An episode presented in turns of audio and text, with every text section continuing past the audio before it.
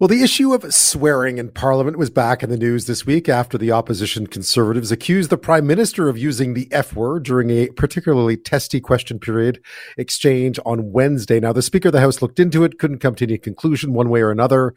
The mics were off. There was a lot of noise, so we don't know. The Prime Minister also wasn't saying. Instead, he quoted his dad, Pierre, who was also accused of using the same word by the opposition in Parliament 51 years ago. Here's Trudeau's son and father. What is the nature of your thoughts, gentlemen, when you say you move your lips in a particular way? And here's Pierre. What is the nature of your thoughts, gentlemen, when you say fuddle-duddle or something like that? Pierre Trudeau and Justin Trudeau. There's a David Akin story, of course, taken from that on Wednesday. So we don't know.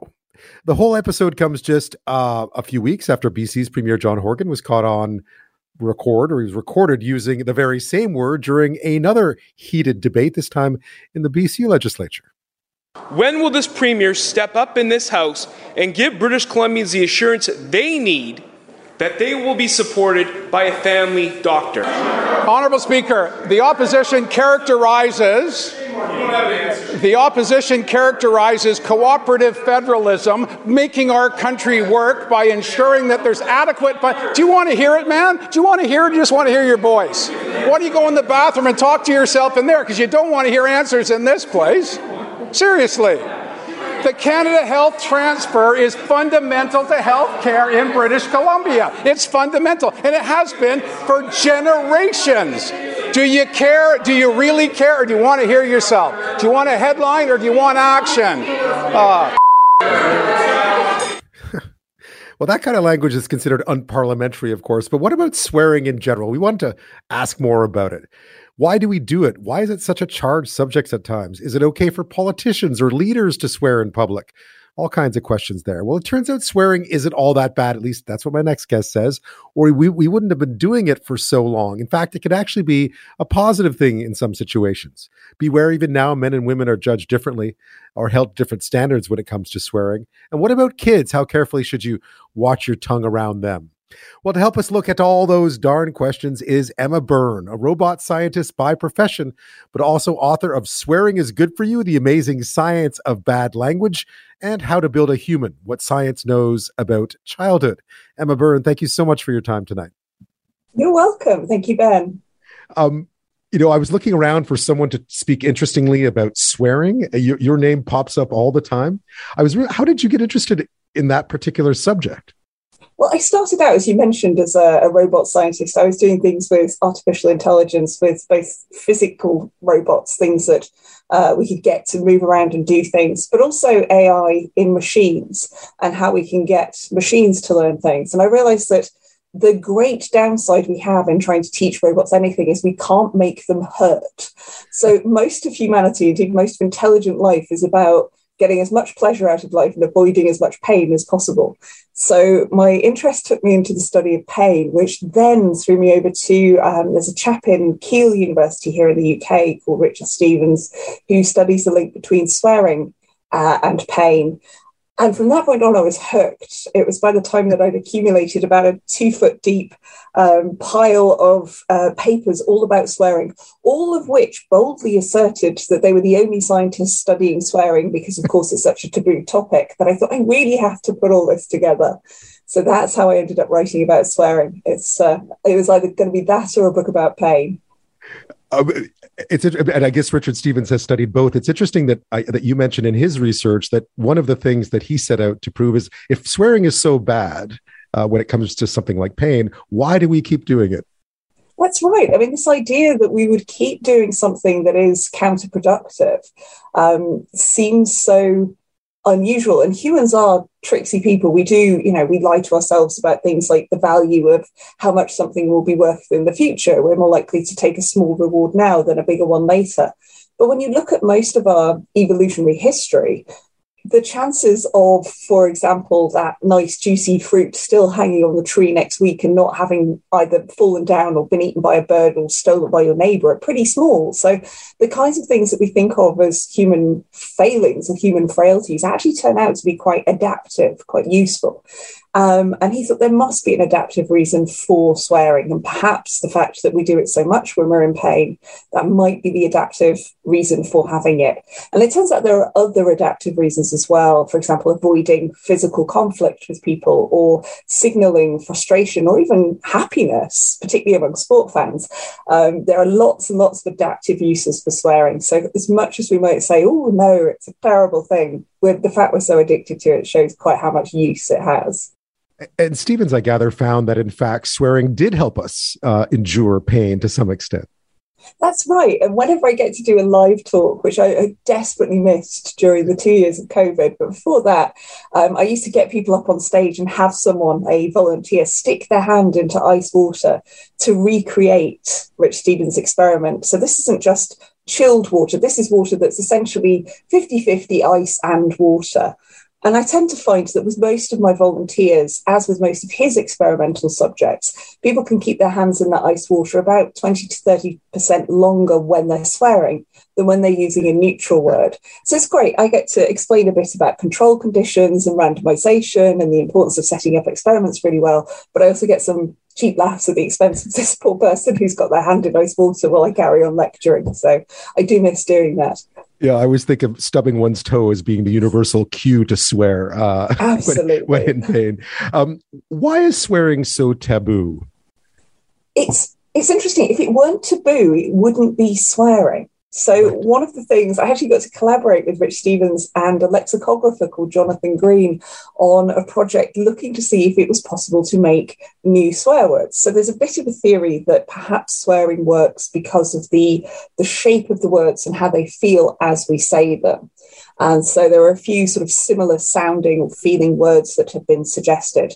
The other suggestion was that perhaps swearing helps us with pain because it sounds funny, or it distracts us in some way. So we had another swear word. So we had fouch, which was mirroring the shapes of normal swearing, and twizpipe, which is hard to say without smiling, I have to say. But neither of those were remotely as effective at killing pain as a real swear word. Rich has also done experiments with his students and showed that if you use what are called minced oaths, the things like sugar or blast instead of what you really want to say, there is no pain-killing effect. As hard as you might be thinking the real swear word, the ones that aren't taboo just don't work. It is the emotional power of that taboo nature of the swearing that actually makes it effective. Have we been swearing forever? Have we been swearing since language was around?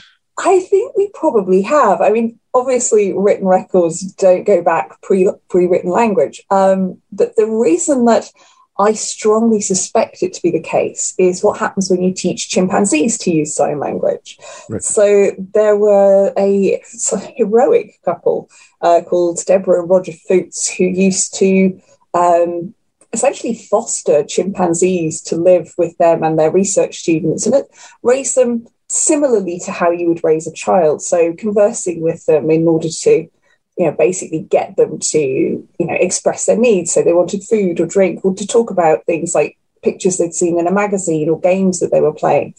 And these chimpanzees became incredibly fluent and started to coin some of their own pairings, the kind of things that I would recognize my own daughter saying at the age of about 2 or 3. So, for example, they combined the signs for hot and drink to describe a thermos flask.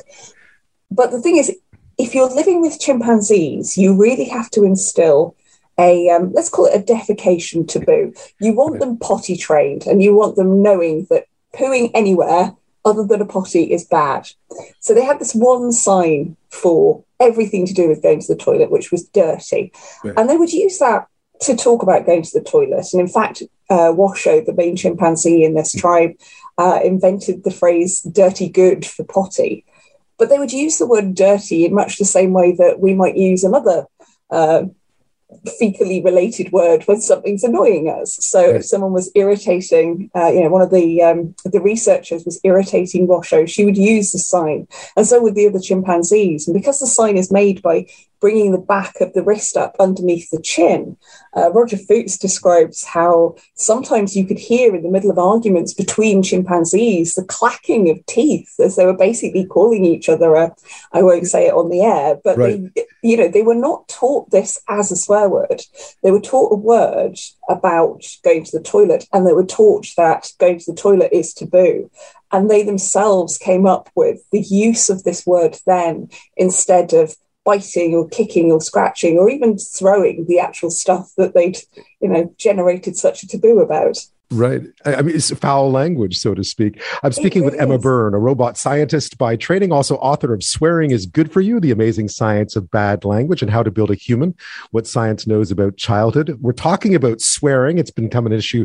We've had some incidents with politicians either apologizing for swearing in the legislature or being accused, at least, of swearing. After this, we'll talk a bit more about children and swearing. And that's a nice segue into our next topic as well. And also just why it is that politicians, it's still so taboo in some ways for politicians to swear and how it differs between male and female politicians as well. That's after this. I'm speaking with Emma Byrne, author of Swearing is Good for You, The Amazing Science of Bad Language, and How to Build a Human, What Science Knows About Childhood, also co-host of the Non-Fic podcast, which I highly recommend. Emma, we've had some situations here of late about politicians swearing, or at least being accused of swearing. Why do you think that swearing still carries such weight when it comes to public figures, for instance? It still seems to be particularly taboo in sort of corporate settings, politics. It's seen as really somehow losing your control in the public sphere? I think the loss of control is a big part of it. We expect of leaders that ability to not become flustered under pressure. And as we know, swearing is something that helps us to ground feelings of anxiety or stress or frustration or pain. And we sort of hope that our leaders are somehow above this. And of course, they're not. They're human. And occasionally this will leak out. I think as well, those feelings of, or certainly the outrage that's generated when a public figure swears, is a lot to do with essentially signaling what we think is acceptable to each other. And one of the things that we find about swearing is that the way that people rate swearing is highly subjective, depending on who they've been told is doing it. So, for example, if they're given swearing phrases written down and told that this was something that was said by a man, they're much less likely to rate that as highly offensive as if they're saying the same swearing phrase was said by a woman. So I think that we do these things about, who is allowed to swear in society and what role it has. We tend to be quite judgmental. And yet most of us set limits for swearing on other people that are far below the amount of swearing we do ourselves. We tend to be massively hypocritical about swearing. And I think all of us have a sort of slightly guilty part of us as well that thinks we should be swearing less, apart from those people who do exercise iron self-control. How much does swearing vary around the world? I mean, I grew up in Quebec, speaking English and French. Quebec swear words are very different from French swear words. They're almost all church-related, at least traditionally. Words like tabernacle and chalice are actually swear words in French. How much does swearing vary depending on where you are? I guess it really depends on what's taboo.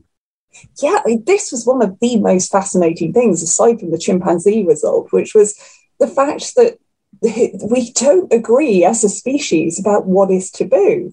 So in Japan, things that are to do with poo, with feces, are not anywhere near as taboo as they are in Northern Europe or North America, which is why we have both the poop emoji and there's a building in downtown Tokyo that's called the Golden Poo. So that, there's this belief, for example, that there isn't swearing in Japan, but there is. It's just different words. There are countries that use names of animals, others that use names of illnesses. And as you said, in Canada, as opposed to in continental France, there's massive difference between what kind of swear words are taboo, even though it's ostensibly the same language. And a lot of that is to do with what is passed down from adults. And the time when we are most influenced as to what constitutes swearing is in adolescence. And the people who manage to discover this are the people who study multilingual people like yourself. And looking at the age at which somebody learns the language and learns the swear words in those languages gives us a good idea of when swearing connects to its emotional impact. If you learn a swear word in a second language or a third language adolescence, that will continue to have the same emotional impact as the swear words you learned in your first language. We can see this with things like the galvanic skin response, how sweaty your palms get when you say it or when you read it. But if you learn that swear word after adolescence, you just don't seem to internalize that same emotional resonance. So whatever is in the culture around the time that you're in your late teens and early 20s, whatever has become taboo is what becomes essentially swearing for you, which also explains the generational difference we quite often see between what our grandparents thought was obscene and what we think is obscene.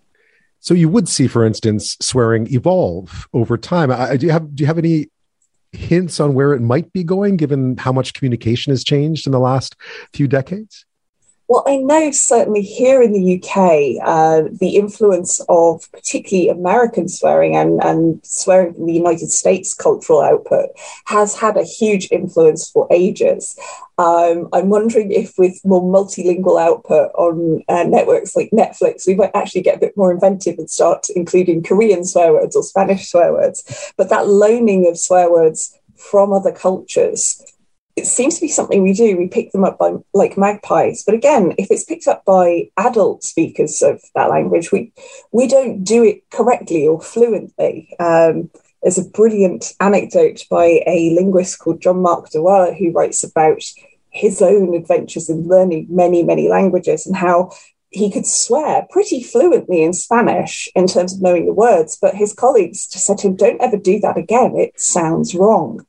So I think this multicultural proliferation of swearing across boundaries is going to be quite interesting. And I think that swearing, we might even have the exact same swear words in two different countries, but that one has a strong impact in one of those countries and less of an impact in another. In fact, there is one word in particular. I don't know how. So it's the C word. I don't know. Yes, yeah. Indeed. I think that registers. Yeah. So the C word has a really weird generational. It's almost like a U-shaped curve in terms of how rude you think it is. So in the UK. So in the 70s and 80s, it was considered, the word that you would never say. And then in the 90s, around the time that I came of age, it became more of a sort of jokey insult, and you'd be much more likely to say it to your mate, your male friend, call him the C word, as you would call a female friend that. And then the internet happened, and the preponderance of North American users replying to particularly women being on things like YouTube or Twitter with the C word as a gendered slur, as opposed to a jokey insult in the way that we've been using it in the 90s, has meant that it, unlike most swear words that tend to become less offensive over time, that one has got more offensive again. And so I'm always very aware that I'm kind of in this Goldilocks zone of, women in their late 30s, early 40s who think it's an okay word to use, but women older than me and younger than me in the UK absolutely detest it. And part of the reason why it has become detestable again is because in the States it never took on that sort of jokey way of saying it, and it became a gendered slur, and the internet brought it right back in that form. So international communication is definitely changing swearing. Where it goes next, I'm not sure. I'm speaking with Emma Byrne, author of Swearing is Good for You, The Amazing Science of Bad Language and How to Build a Human, What Science Knows About Childhood. After this, we'll talk a bit more about kids and swearing. It is Mother's Day here in Canada on the weekend. And, I remember growing up, we had a swear jar. I never had to fill it too much. My dad did. But we'll get to that after this. I'm speaking with Emma Byrne, author of Swearing is Good for You, The Amazing Science of Bad Language and How to Build a Human, What Science Knows About Childhood. And I feel like now there's an intersection between those two things because I distinctly remember, that idea of not swearing around your children, or the first time you hear one of your young cousins, barely old enough to speak, say something awful and think, well, where did they hear that? And then the notion of the swear jar. You have, you're a parent. How has that changed your attitude towards swearing? yeah, I mean, as I was finishing writing Swearing is Good for You, I was literally bouncing on the yoga ball waiting to go into labour, and thoroughly willing to use swearing in labour. And I wasn't sure how I would feel the first time I heard my daughter swear. And when she did, in some ways it was a bit of a relief, because it's like, oh, that's over with. But also there was that shock of realising that the intonation that she used, the sort of even the facial expressions that she pulled, I could see that they were obviously from me. There is no way that I could say that she hadn't picked up that swearing from me. And I'm kind of reassured by some research by a couple who do research in the US called the Jays. And they find that most students, by the time they get to elementary school, have heard swearing, and most of them hear it for the first time in the home. And their research looked at, you know, what are the effective ways of talking about and thinking about swearing in the family setting. And their advice, based on their research, was to talk about the emotions behind swearing. So if you find yourself swearing in front of your kids, just explaining what it was that you were doing. So for me, I think my most likely trigger point is while driving on the motorway. Right. And somebody executing a not entirely considerate manoeuvre in front of me sometimes gets a little bit of foul language. And then just, you know, over my shoulder saying, now, the reason Mummy said that is she was very worried that that car was going to cause an accident. And it works for two reasons. I mean, first of all, it gets them to understand that this is emotive speech. And if they use it, they can expect that there will be an emotional reaction from people. And second of all, it does kind of make it a bit boring. It sort of normalises it. So, you know, this isn't a secret. Whereas if you say it and then go, oh, I never want to hear you use that word again, it takes on this double taboo, this amazing mystery of what is a powerful word. So you kind of take the power out of it by doing that. And also the thing to remember is that children are incredible code switchers. They change the way that they speak depending on if they're speaking to you or their teachers or their grandparents or their friends. And that as long as you explain to your children what is and is not an acceptable word, they will become pretty savvy about not using it in the wrong place. And of course, they'll make a few mistakes along the way. The only time my daughter has been caught out was when I said something a bit disparaging about her bike. I said that it was not in a good state, let's put it that way, needed more maintenance before she could ride it again. And she got to school and turned to the teacher and proudly said, I couldn't ride my bike today because Mummy says it's... Yeah. And then, and I hadn't told her that that was a swear word, because it is one that barely registers to me as a swear word. But we did have the little talk with school, and I realised that, yeah, I'd missed the lesson of saying, now, the reason that I used that word was that, you know, Mummy is frustrated that I left your bike in the garden all winter and now it's rusty. So talking about what swearing is for and how you're feeling when you're using it is the most useful thing you can do if, and indeed when, you find yourself swearing in front of your kids. Something like the swear jar would suggest that it's bad, that you have to pay a penalty for it. But given that you found in some ways it can be, if used judiciously, can be beneficial, I think we all figure that out as life goes on. But what do you make of something like the swear jar as a form of parenting? It truly speaks to your second book, which is doing what every other parent does doesn't necessarily work, or these things that we've read about that might work don't necessarily work in every circumstance, depending on the child, I would suspect. That's right. I mean, every single child is unique. Every family setup is unique. And in some ways, I've written a sort of anti-manual. So it tells you some things about what's actually going on in children's brains as they develop, but it doesn't tell you what you personally must do in order to raise, you know, a happy, bright, intelligent, six-figure earning child.